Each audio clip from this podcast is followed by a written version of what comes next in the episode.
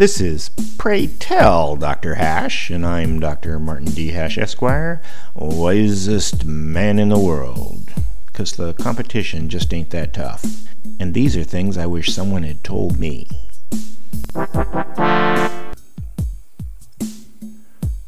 Today's topic fact checkers. We've always mistrusted politicians, so when so called fact checkers appeared on the scene, it was appropriate, even a relief, to have somewhere to go to find the truth of the situation. Fact checking urban myths had been a thing for some time and had been remarkably informative and entertaining. They entered the political arena with a lot of public goodwill. That's why it took so long to determine that instead of being accurate and unbiased, they instead supported the political narrative of the left.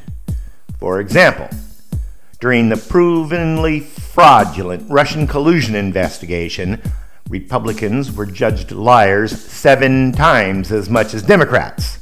Trump was obviously targeted with too many misrepresentations to count. In the case of fact checkers, it's informative to follow the money. FactCheck.org is funded by the Annenberg Foundation, a public policy institute tied to Democrats.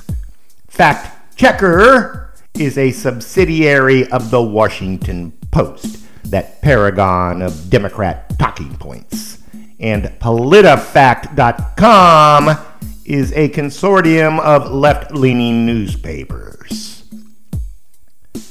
Private, previously benign, urban legend debunkers like Snopes and Truth or Fiction have gotten into untrustworthy fact checking, extending their werewolf sighting experience into public policy.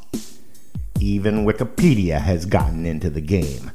A once admirable attempt at democratizing information that has succumbed to the weakness of democracy mob rule. It's gotten to the point where the public trusts the fact checkers the same as they trust politicians. For more, see my website at martinhash.com.